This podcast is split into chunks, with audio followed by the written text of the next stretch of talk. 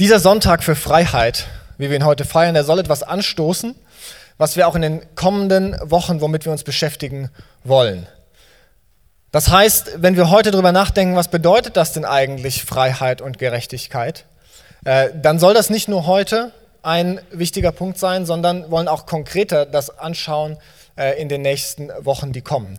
Ganz besonders deswegen, weil Gerechtigkeit so ein wichtiger Fokus ist und weil ich glaube, dass wir als Kirche da äh, insbesondere uns Zeit für nehmen müssen, darüber nachzudenken, was bedeutet das eigentlich für unser ganz persönliches Leben. Und auf der anderen Seite ist Gerechtigkeit auch ein Thema, was unglaublich komplex ist, was sehr, sehr viele verschiedene Facetten hat, was man nicht einfach mal so äh, mal eben gerade in der Definition zusammenfassen kann. Und wenn wir so über Gerechtigkeit nachdenken und was das eigentlich für uns auch bedeuten kann oder was das mit sich bringt, dann finde ich natürlich ganz spannend auch zu hören, was sind denn Vorstellungen von Gerechtigkeit, die wir so mitbringen. Und wir haben letztes Mal euch alle hier gefragt, was bedeutet denn Gerechtigkeit? Und wir wollen mal gerade ein paar Statements hören von Leuten vorgelesen hier aus unserer Mitte. Was ist, was bedeutet Gerechtigkeit für dich?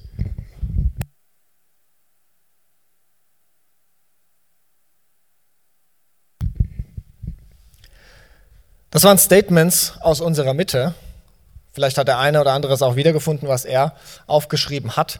Statements aus unserer Mitte, wo ihr gesagt habt, was bedeutet Gerechtigkeit für mich? Und wenn wir das so hören und wenn ihr das jetzt so gehört habt, dann fällt natürlich auf, dass das ganz unterschiedliche Schwerpunktsetzungen sind. Dass da auch einiges dabei ist, was sehr voraussetzungsvoll ist, was Definitionen angeht. Also wenn wir von dem Guten sprechen oder ein gutes Leben haben, das sind ja Dinge, die man gar nicht erstmal so klar fassen kann. Das müsste man ja erstmal definieren. Was bedeutet das denn? Was ist denn das Gute? Was heißt denn frei sein? Was heißt denn äh, gleich verteilt? Das sind alles Dinge, die man nicht auf den ersten Moment direkt so fassen kann. Und eine Gemeinsamkeit gibt es aber bei allen diesen Definitionen, bei all diesen Vorstellungen von Gerechtigkeit. Und zwar, dass sie etwas damit zu tun haben, wie wir miteinander leben. Es hat was mit sozialer Interaktion zu tun. Gerechtigkeit ist nicht davon unabhängig denkbar. Es ist immer abhängig davon, wie leben wir miteinander.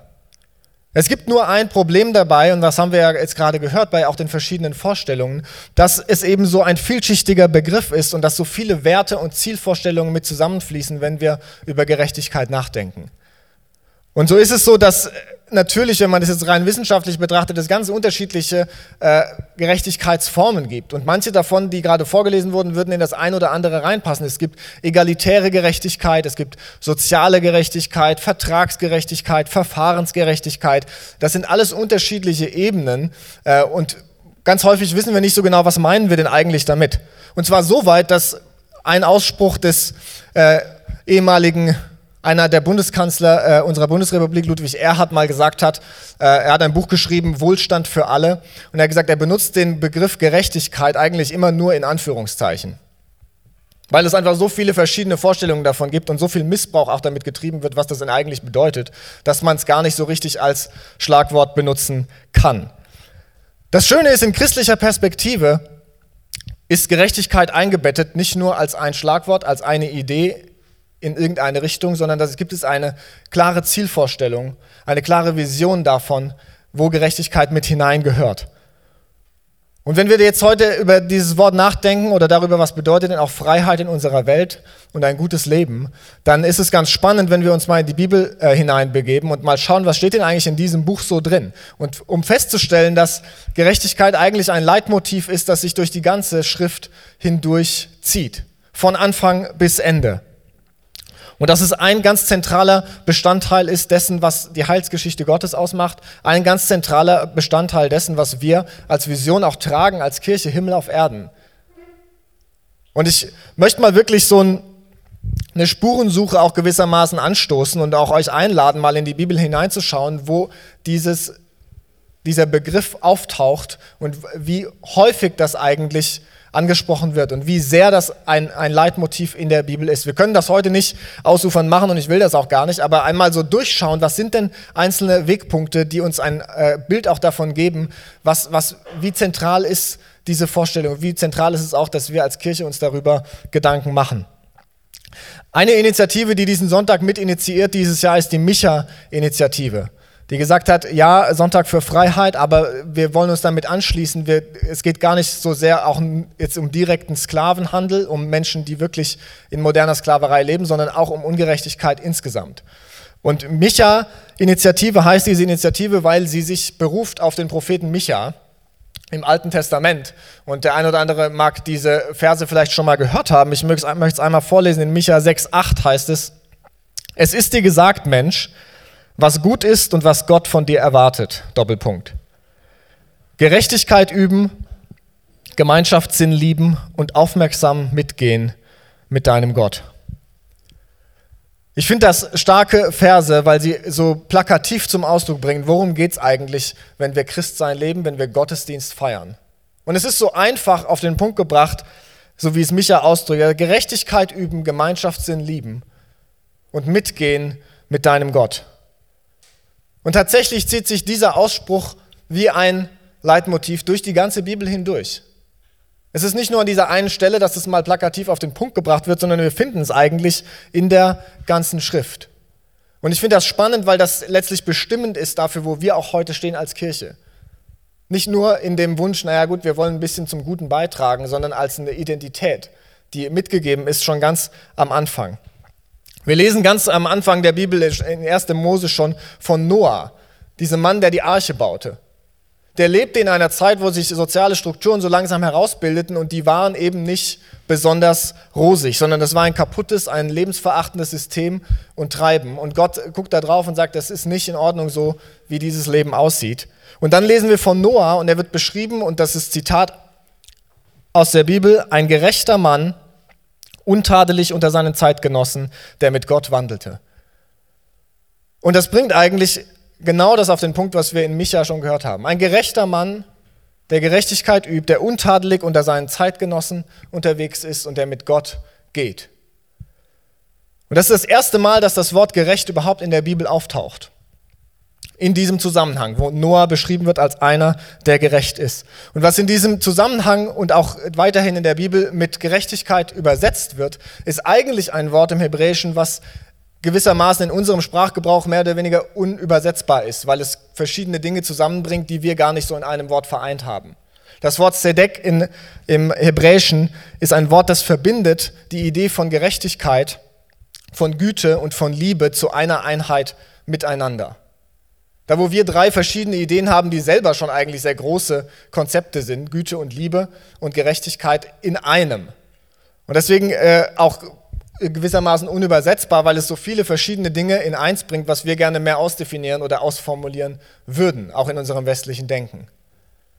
Wenn wir über Gerechtigkeit nachdenken und als ich so drüber nachgedacht habe, dann ist das Erste, was mir eigentlich einfällt, so was den ganzen Alltag so bestimmt. Dinge sind halt irgendwie nicht fair oder so. Wenn ihr mal zurückdenkt, diejenigen unter euch, die Geschwister haben, ähm, die aufgewachsen sind unter Geschwistern, da gibt es Ungerechtigkeiten, äh, wo man die Faust hebt und sagt, nein, das ist nicht gerecht, das ist nicht fair. Warum kriegt mein Bruder das und ich nicht? Warum wurde ich schon wieder bestraft und mein Bruder nicht? Habt ihr nicht gesehen, Mama, Papa, dass der das auch gemacht hat? Die eine oder andere, dem fällt schon so ein, ja, das kann sein. Und ganz häufig ist das heute auch noch so. Also auch als Erwachsener, wenn man manchmal so von Eltern mitbekommt, was so der andere Geschwisterteil so bekommt, wie viel Aufmerksamkeit, vielleicht irgendeine Möglichkeit auch der Ausbildung oder des Wohnens oder was auch immer, dann denkt man, Moment mal, ich bin doch benachteiligt. Da bekommt einer was, was ich nicht bekomme. Es braucht doch Gerechtigkeit. Und so ist das Symbol der Gerechtigkeit die Justitia. Es gibt verschiedene Symbole auch in der Antike, die Gerechtigkeit darstellen. Ganz häufig eine Frau, die mit einer Waage dasteht, die im Gleichgewicht sich befindet. Um darzustellen, da sind Dinge ausgewogen.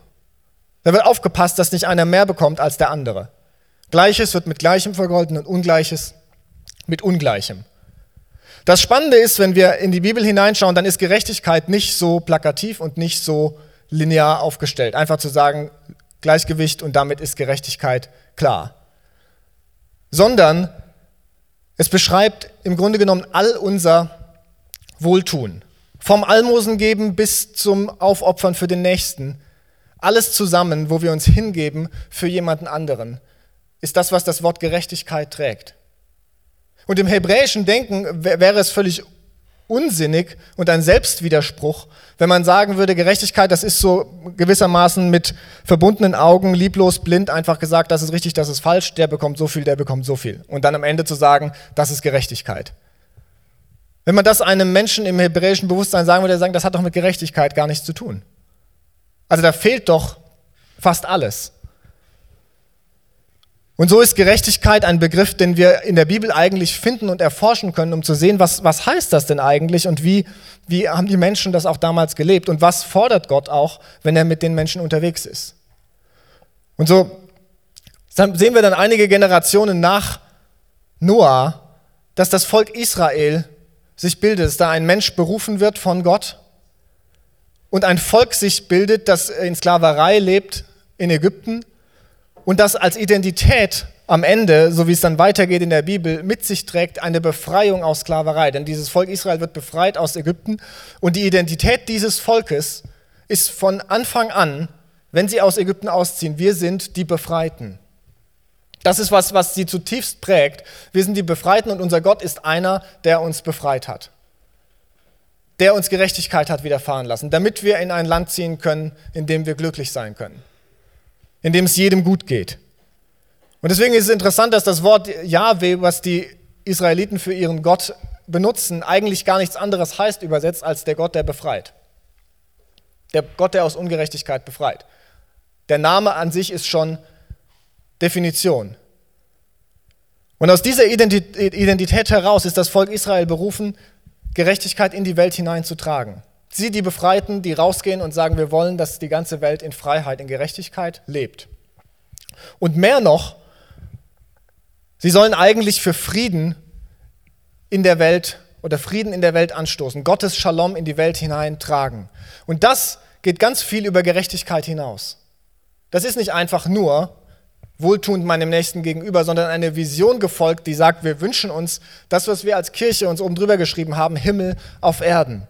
Wir wünschen uns Reich Gottes. Wir wünschen uns einen, einen, Ort, in dem tatsächlich Gottes Gerechtigkeit regiert und in dem jeder überfließend alles hat, was er zum Leben braucht, in dem jeder glücklich sein kann.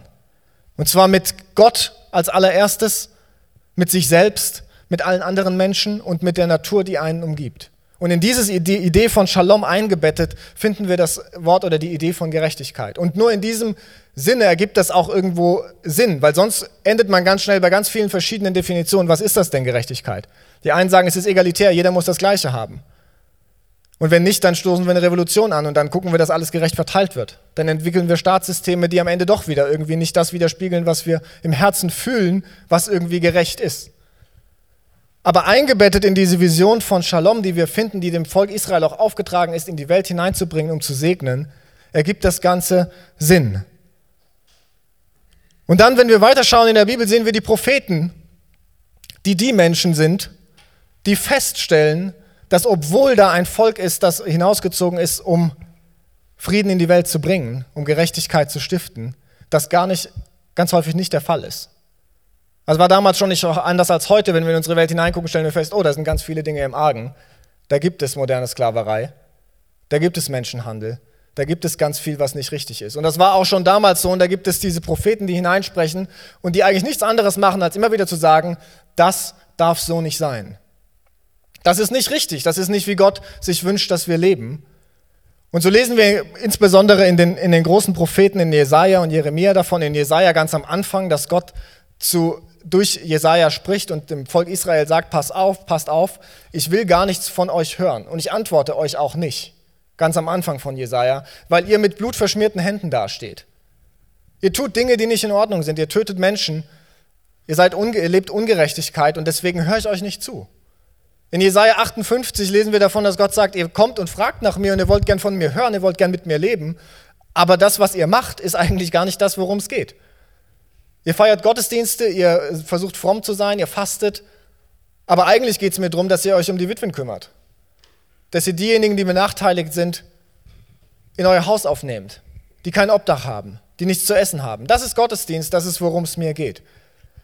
Und so sehen wir die Propheten als diejenigen, die unaufhörlich immer wieder hineinsprechen. Und manchmal kommt es einem vor wie die Nörgler. Und wenn man die Propheten in der Bibel so durchliest, dann ist es manchmal sehr ermüdend, weil das immer dasselbe Pattern ist. Man liest immer, ihr habt das falsch gemacht, ihr seid da nicht richtig, das äh, wünscht sich Gott anders. Äh, und manchmal, wenn man in unserer heutigen Zeit Propheten hört, dann sind das auch nicht die beliebtesten Menschen, sondern es äh, kommt manchmal vor wie die Nörgler. Die immer sagen, das ist nicht richtig, was du machst. So die Moralapostel, die hineinsprechen in die Situation, und dann äh, fühlt man sich plötzlich schlecht und denkt, ah, ich habe mir Mühe gegeben, aber irgendwie ist es doch nicht so.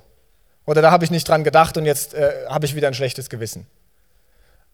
Aber das Schöne an den Propheten ist, dass sie hineinsprechen und immer den, die Tür offen halten und sagen, kehrt doch um. Lernt doch, was Gott mit Gerechtigkeit vorhat und was, was ihm wichtig ist. Und bei alledem sind die Propheten immer diejenigen, die am Ende angeprangert sind und ganz häufig sogar sterben. Wir lesen in der Bibel ganz, von ganz vielen Propheten, wenn nicht von fast allen, dass sie am Ende verfolgt werden oder sogar sterben. Wir haben einige Propheten in der Bibel, die sich zurückziehen, wie Elia in die Wüste und sagen, Gott, ich habe keinen Bock mehr. Andere wie Mosi sagen, ich will, ich will lieber sterben, Gott, als weiter hier voranzugehen und zu gucken, dass wir hier auf dem richtigen Weg sind. Jeremia, der irgendwie bekannt wurde als der Prophet der Schmerzen, der die Klagelieder geschrieben hat, wo zum Ausdruck kommt, wie viel Schmerz da eigentlich da ist, wenn es darum geht, äh, zur Gerechtigkeit zurückzurufen. Und dann haben wir Jesus als denjenigen im Neuen Testament, der auch Prophet ist, der auch zurückruft zu Gott, zu dem, was wir in Micha lesen, der in den Seligpreisungen, in der Einleitung zur Bergpredigt klar eine neue Art und Weise zu leben aufzeigt. Und wir sehen auch bei Jesus dasselbe Pattern, dass er am Ende verfolgt wird. Dass er am Ende stirbt, weil Menschen nicht bereit sind, sich zurückrufen zu lassen. Weil da Mächtige sind, weil da Strukturen sind, die das auch gar nicht wollen. Und so stirbt Jesus am Ende unter der Ungerechtigkeit. Und das Schöne ist, Jesus bleibt aber nicht dabei, sondern er, er steht wieder auf und er besiegt letztlich das Böse und das Ungerechte in der Welt und sendet dann, und das ist so das Ende dann der Bibel, die Kirche aus. Seine Apostel, die Menschen, die die Kirche formen, in der Kraft des Heiligen Geistes wieder das Gleiche zu tun. Zur Gerechtigkeit zurückzurufen, zu Gott zurückzurufen. Und nicht so wie die Propheten im Alten Testament, sondern ausgestattet mit einer lebendigen Hoffnung, dass da einer ist, Jesus selbst, der nicht stehen geblieben ist, getötet, durch die Ungerechtigkeit, sondern auferstanden zu neuem Leben mit einer Hoffnung, dass Gerechtigkeit möglich ist, dass neues Leben möglich ist. Dass Himmel auf Erden keine ferne Vision ist, sondern etwas, was erlebbar ist, jetzt schon hier. Und er sendet die Kirche aus als diejenigen, die genau das machen, was wir in Micha auch lesen. Gerechtigkeit üben, Gemeinschaftssinn lieben und mitgehen mit Gott. Ich glaube, das ist das, was wir alle aufgerufen sind zu tun. Und ich hoffe, dass wir das auch so auf dem Schirm haben. Und wenn nicht, dann das auch wieder neu auf den Schirm zu rufen. Das ist, was uns als Kirche auch ausmacht. Gerechtigkeit zu lieben, Gemeinschaftssinn zu lieben und mitgehen mit unserem Gott. Und was dann herauskommt, ist auch, und das fällt manchmal so ein bisschen hinten runter, dass Kirche auch in Konflikt steht mit Ungerechtigkeit. Genauso wie alle Propheten vorher. Genauso wie Jesus, genauso wie die Propheten des Alten Testaments, genauso wie die großen Figuren des Alten Testaments, wie das Volk Israel, stehen wir in Konflikt mit dem, was ungerecht ist in der Welt. Mit dem, was ungerecht ist in unserer Stadt, in unserer Umgebung, in unserem Leben. Die Kirche ist diejenige, die am Anfang rausgeht im ersten Jahrhundert und diejenigen sind, die was Neues anbrechen lassen. Und wir haben ein Buch ganz am Ende der Bibel, die Offenbarung, die von vielen Theologen beschrieben wird als eine der prägnantesten Formen von Widerstandsliteratur, die wir aus der Antike haben. Widerstandsliteratur deswegen, weil es ein ermutigender Brief ist an Menschen, die sich aufgemacht haben und sagen, wir wollen Gottes Vision in die Welt hineintragen, wir wollen leben für Gottes Gerechtigkeit. Und das steht immer in Konflikt mit den Machtstrukturen, die da sind, immer in Konflikt mit der Ungerechtigkeit, die eigentlich auch die Welt erfüllt. Und so ist die Offenbarung ein Buch, das ermutigt, das hineinspricht in das Leben von Menschen, die dastehen und sagen, ich, bin, ich weiß gar nicht, wie das überhaupt funktionieren soll. Ich, wir sind da im Römischen Reich die ersten Christen und wir leben eigentlich für eine neue Art von Gesellschaft. Wir leben für eine neue Art äh, Mensch zu sein und da, wir leben aber in einer Struktur, die das gar nicht zulässt. Und deswegen wurden Christen verfolgt, auch im ersten Jahrhundert, weil sie gewissermaßen auch ein, eine Untergrundgruppe waren, von denen man wusste, die haben eine andere Idee davon, wie Gesellschaft funktionieren sollte. Die haben eine andere Idee davon, was, was Herrschaft und was Macht und was Autorität eigentlich bedeutet. Und die folgen jemandem nach, einem Gott, einem Christus, der eigentlich sehr konfrontativ ist mit dem, was wir hier aufgestellt haben.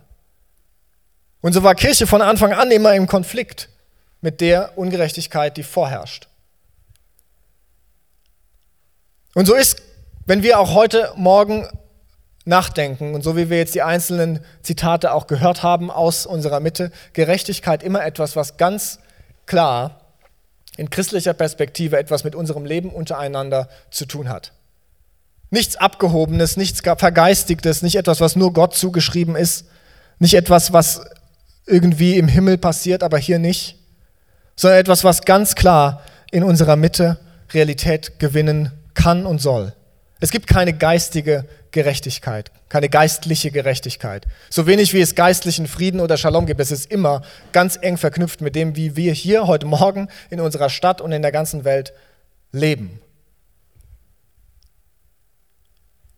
Und zu dieser Gerechtigkeit, die ein Fundament dessen ist, was Gottes Reich ausmacht, gehört, und das sehen wir so häufig in der, in der Schrift, wenn wir die Tradition anschauen und auch in der Kirchengeschichte, dass man auch in Konflikt steht mit Ungerechtigkeit.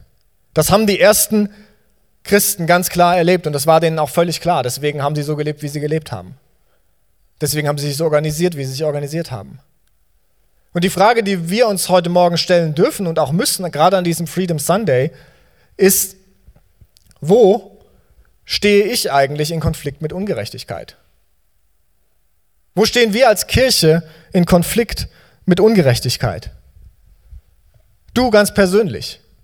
Ist das ein Thema oder ist das was, wo du denkst, naja gut, das passiert zwar, aber mich ganz persönlich spricht das jetzt nicht so an. Ich lebe mein Leben, ich mache mein Ding und wenn geht, dann helfe ich irgendwo mit, aber das ist jetzt nicht ein Konflikt, den ich fühle. Wenn wir in die Bibel hineinschauen, ist das ein Konflikt, den die ersten Christen ganz eng gefühlt haben. Und deswegen ist dieser Sonntag für mich auch ein Sonntag, wo ich wirklich die Frage stellen möchte, wo ist denn das der Fall, dass wir in Konflikt stehen? In Konflikt mit ganz konkreter Ungerechtigkeit, die wir vielleicht sehen in unserem Umfeld, oder auch in Konflikt mit systemischer Gerechtigkeit, wo wir mehr oder weniger eingebettet sind und auch nicht so richtig einen Handlungsspielraum häufig haben. Wenn wir in der von der ersten Kirche lesen dann und auch im Neuen Testament, dann ist ganz häufig die Rede davon, dass, die, dass man standhaft sein soll, dass schwere Zeiten kommen, dass nicht immer alles einfach ist. Und ganz häufig habe ich schon auch gehört und selber schon äh, das so gelesen, dass das was damit zu tun hat, dass unser Leben halt immer auch anstrengend ist und es läuft nicht immer alles glatt. Der Alltag bringt auch Probleme mit sich, nicht alles gelingt. Und das ist alles richtig und es beschäftigt uns alle. Aber die ersten Christen, wenn die darüber gesprochen haben, dass schwere Zeiten kommen, dann hieß das, wir sind in Konflikt mit den Ungerechtigkeiten dieser Welt. Und das, macht, das wirft ein Problem auf und das bringt Verfolgung mit sich. Wenn wir heute darüber nachdenken, dann ist das genau dasselbe Prinzip. Wo ist das tatsächlich ein Konflikt für uns und wo ist es einfach nur so, naja, gibt es halt Ungerechtigkeit, irgendwann gibt es sie nicht mehr. Wir hoffen, dass, äh, dass Jesus wiederkommt. Das Schöne ist, wenn wir darüber nachdenken, weil und ich muss sagen, wenn ich das so höre, dann fühlt sich das für mich auch manchmal so ein bisschen schwer an. Und vielleicht fühlt es euch für euch gerade auch schwer an, wenn ihr das so hört. Das klingt so wie, oh, und wir müssen, Konflikt ist nicht schön, das macht keinen Spaß. Warum zum Henker muss ich wieder hören, dass da einer sagt, äh, ich muss was machen? Können wir nicht einfach sein? Können wir uns nicht einfach freuen am Leben? Und manchmal kommt es mir selber auch so vor, dass ich denke, es ist auch aussichtslos irgendwie. Es gibt so viele Dinge, die ich nicht beeinflussen kann, wo ich gar nichts mitwirken kann. Und dann ist Kapitulation vielleicht eher das, wo ich mich danach fühle und Passivität, wo ich sage, es ist, lass andere machen, lass andere sich abstrampeln, was soll's. Es ist einfacher, einfach meinen Weg zu gehen. Aber das Schöne ist, dass wir heute Freedom Sunday feiern. Und das Schöne daran ist, dass Freedom Sunday nicht nur heute ist, sondern dass wir eigentlich jeden Sonntag Freedom Sunday feiern. Weil jeder Sonntag feiern wir, an jedem Sonntag feiern wir, dass Jesus im Konflikt stand und dass er es überwunden hat, dass er auferstanden ist. Jeden Sonntag, den wir zusammenkommen und gemeinsam Gottesdienst feiern, indem wir Abendmahl feiern, das wir heute auch noch feiern, feiern wir Freedom Sunday, feiern wir Sonntag der Freiheit. Für uns ganz persönlich, aber auch eine Freiheit, die wir als Hoffnung mit uns tragen. Ein Sonntag, an dem wir Überwindung von Freiheit und von Bösem feiern. Ein Sonntag, in dem wir Hoffnung feiern. Weil wir eben glauben, dass es nicht aussichtslos ist. Dass Kapitulation keine Option ist. An jedem Sonntag, wo wir Freedom Sunday, wo wir Freiheit feiern, feiern wir ein heiliges trotzdem. Trotzdem hoffnungsvoll. Trotzdem alles irgendwie aussichtslos scheint und Strukturen unüberwindbar scheinen feiern wir, dass Gott diese Strukturen überwunden hat, dass Gott Ungerechtigkeit und Böses überwunden hat. Und feiern wir, dass wir als Kirche hinausgehen dürfen, um was Neues hineinzutragen. Und das ist nicht einfach und das ist mit Konflikt verbunden, aber es ist mit einer lebendigen Hoffnung gefüllt. Das, was die ersten Christen mitbekommen haben, mit dem Heiligen Geist Gottes gefüllt, in der Hoffnung, dass das nicht umsonst ist. Dass es anstrengend wird, ja, und dass es alles kostet, ja. Das ist, was Jüngerschaft bedeutet, was Jesus nachfolgen bedeutet, aber eben mit dieser Hoffnung zu wissen, da ist Gewissheit von Neubeginn, Gewissheit von neuem Leben. Die Frage ist nur, wie übersetzt sich diese Hoffnung in unseren Alltag? Wie übersetzt sich diese Hoffnung in deinen Montagmorgen früh, nächste Woche? Und wo ist Konflikt tatsächlich ein Ding, was dich bewegt, wo du fragst, wo, wo ist denn ein, ein, etwas Ungerechtes, mit dem ich tatsächlich ein Problem habe? Wo ich hineingerufen bin, neues Leben hineinzubringen und hineinzusprechen. Und deswegen wollen wir schließen jetzt diesen Teil der Predigt damit, dass wir miteinander uns mal oder jeder einzelnen Gedanken macht, was ist denn eine Ungerechtigkeit in meinem in meiner Stadt? Wenn du hier in Frankfurt lebst, was ist eine Ungerechtigkeit hier in Frankfurt, die dich bewegt, die du gesehen hast, die dir auffällt? Und schreib das mal auf. Wir haben Zettel auf den Tischen verteilt, wo man aufschreiben kann, was ist eine Ungerechtigkeit in deinem Umfeld, in deiner Stadt, mit der du in Konflikt stehst, wo du merkst, da ist etwas nicht in Ordnung. Und dann wollen wir jetzt, wenn Musik im Hintergrund spielt, wirklich auch beten dann dafür. Was auch immer dir einfällt und was du aufschreiben möchtest oder aufschreibst, bete zu Gott dafür, dass sich da etwas ändert. Und zwar in der Art und Weise, wie ich vielleicht, wo ich schon vor äh, ein paar Wochen mal drüber gesprochen habe, in einer Art und Weise zu beten, wo wir wirklich fragen, Gott, wo ist eigentlich mein Part dabei, dass sich da was ändert? Weniger Gottes vor die Füße legen und sagen, Gott, da ist das, das ist schlecht, kümmere dich drum, falls du es noch nicht gesehen hast. Wir glauben als Christen, dass Gott es eh schon gesehen hat. Aber wirklich mal in der Mentalität und in der Perspektive zu beten, da ist etwas, das fällt mir auf, das ist nicht in Ordnung. Und wo ist mein Part dabei, Gott? Dass sich da etwas ändert. Wo willst du mich vielleicht herausrufen, dass sich da etwas ändert? Und so wollen wir diese Dinge sammeln und die Zettel auch am Ende äh, sammeln, um in den nächsten Gottesdiensten mal konkret drüber nachzudenken, was sind denn Dinge in unserer Stadt, die wir ändern, anders haben wollen wo wir uns äh, aus christlicher Perspektive mit der Vision von göttlichem Frieden und Gerechtigkeit Veränderung wünschen. Und wo können wir auch ganz persönlich damit hineingenommen sein. So, wir werden jetzt zusammen eine Gebetszeit haben. Schreibt das gerne auf, nutzt die Zeit, wenn, wenn die Musik im Hintergrund spielt, äh, das aufzuschreiben und wirklich ein Gebet zu sprechen im Stillen zu Gott mit der Frage, wie kann sich da etwas ändern und wo ist mein Part dabei?